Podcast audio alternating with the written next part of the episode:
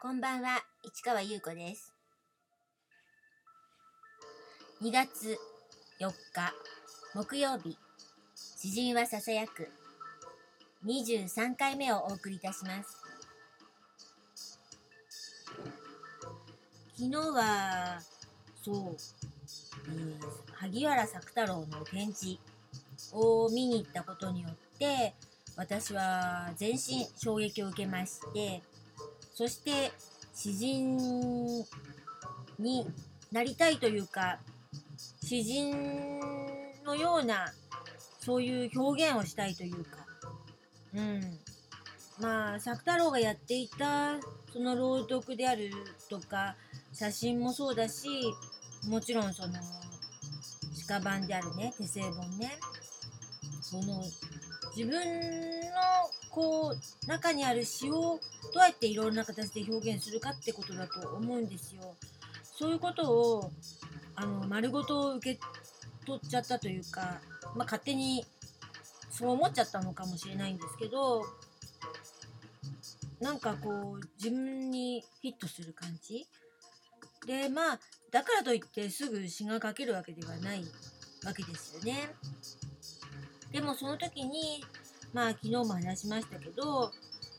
うん写真を撮ったりとかコラージュしたりとかそういうことはちょこちょこやってたんですね。もちろんその時ね戯曲いっぱい書いてたんですよ。うーんでもなんかそういうことやってたんですよね。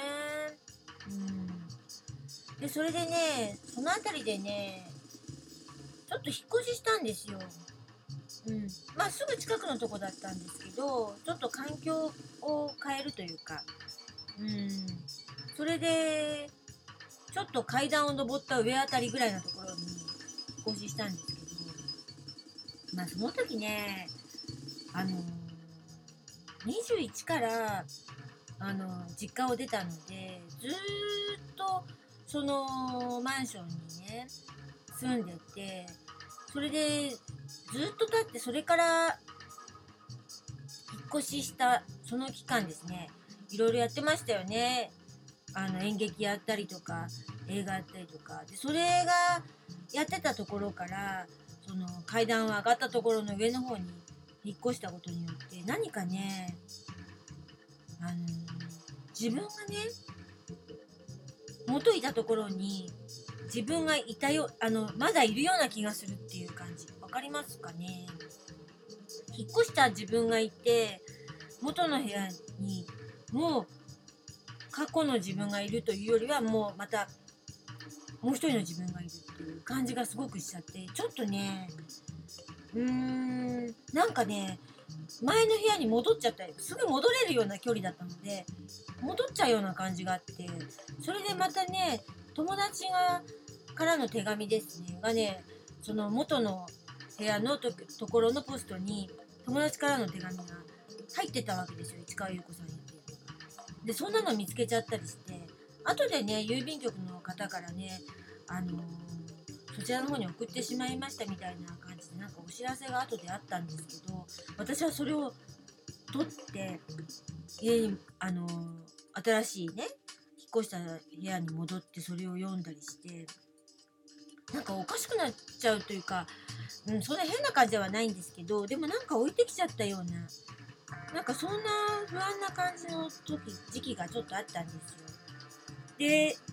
あのこの詩人はささやくで最初にお話しした通りもう一人私がいるんじゃないかっていうことをちょっとお話しましたよね。まあ母親が私を緑とつけたって結局緑にはならなかった。でそれなんでね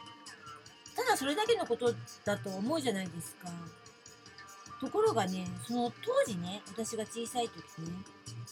母親が高校の時の、ね、友達があの年賀状ですよねそこであの年賀状を送ってきてまあ母親は大阪だったので大阪に住んでいる友達ですよねで結婚したことを知ってるわけだから住所は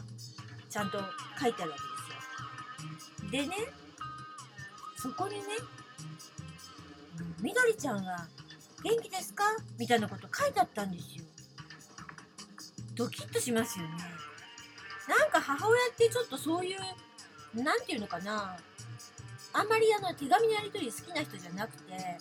だから多分引っ越したっていう結婚して引っ越したってことは伝えて子供が生まれたってことも伝えてたんでしょうけど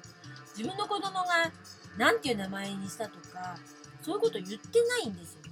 だから高校生の時には私は絶対女の子生まれたら緑にするんだって多分言い続けてたからその友達は緑だと思い込んでたわけですよ。だからそういう文面だったんですよね。でそういうのを見てしまった自分がいて母親から緑くつけたかったんだっていう話を聞いてだからどこかに緑という人がいるような気がしてまたもう一人の私ですよね。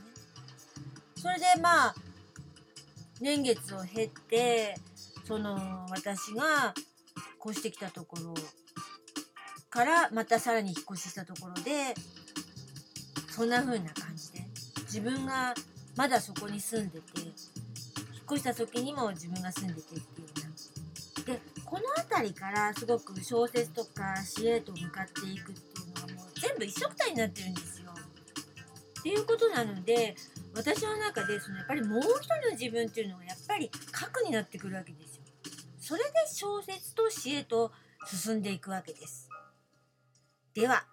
また明日。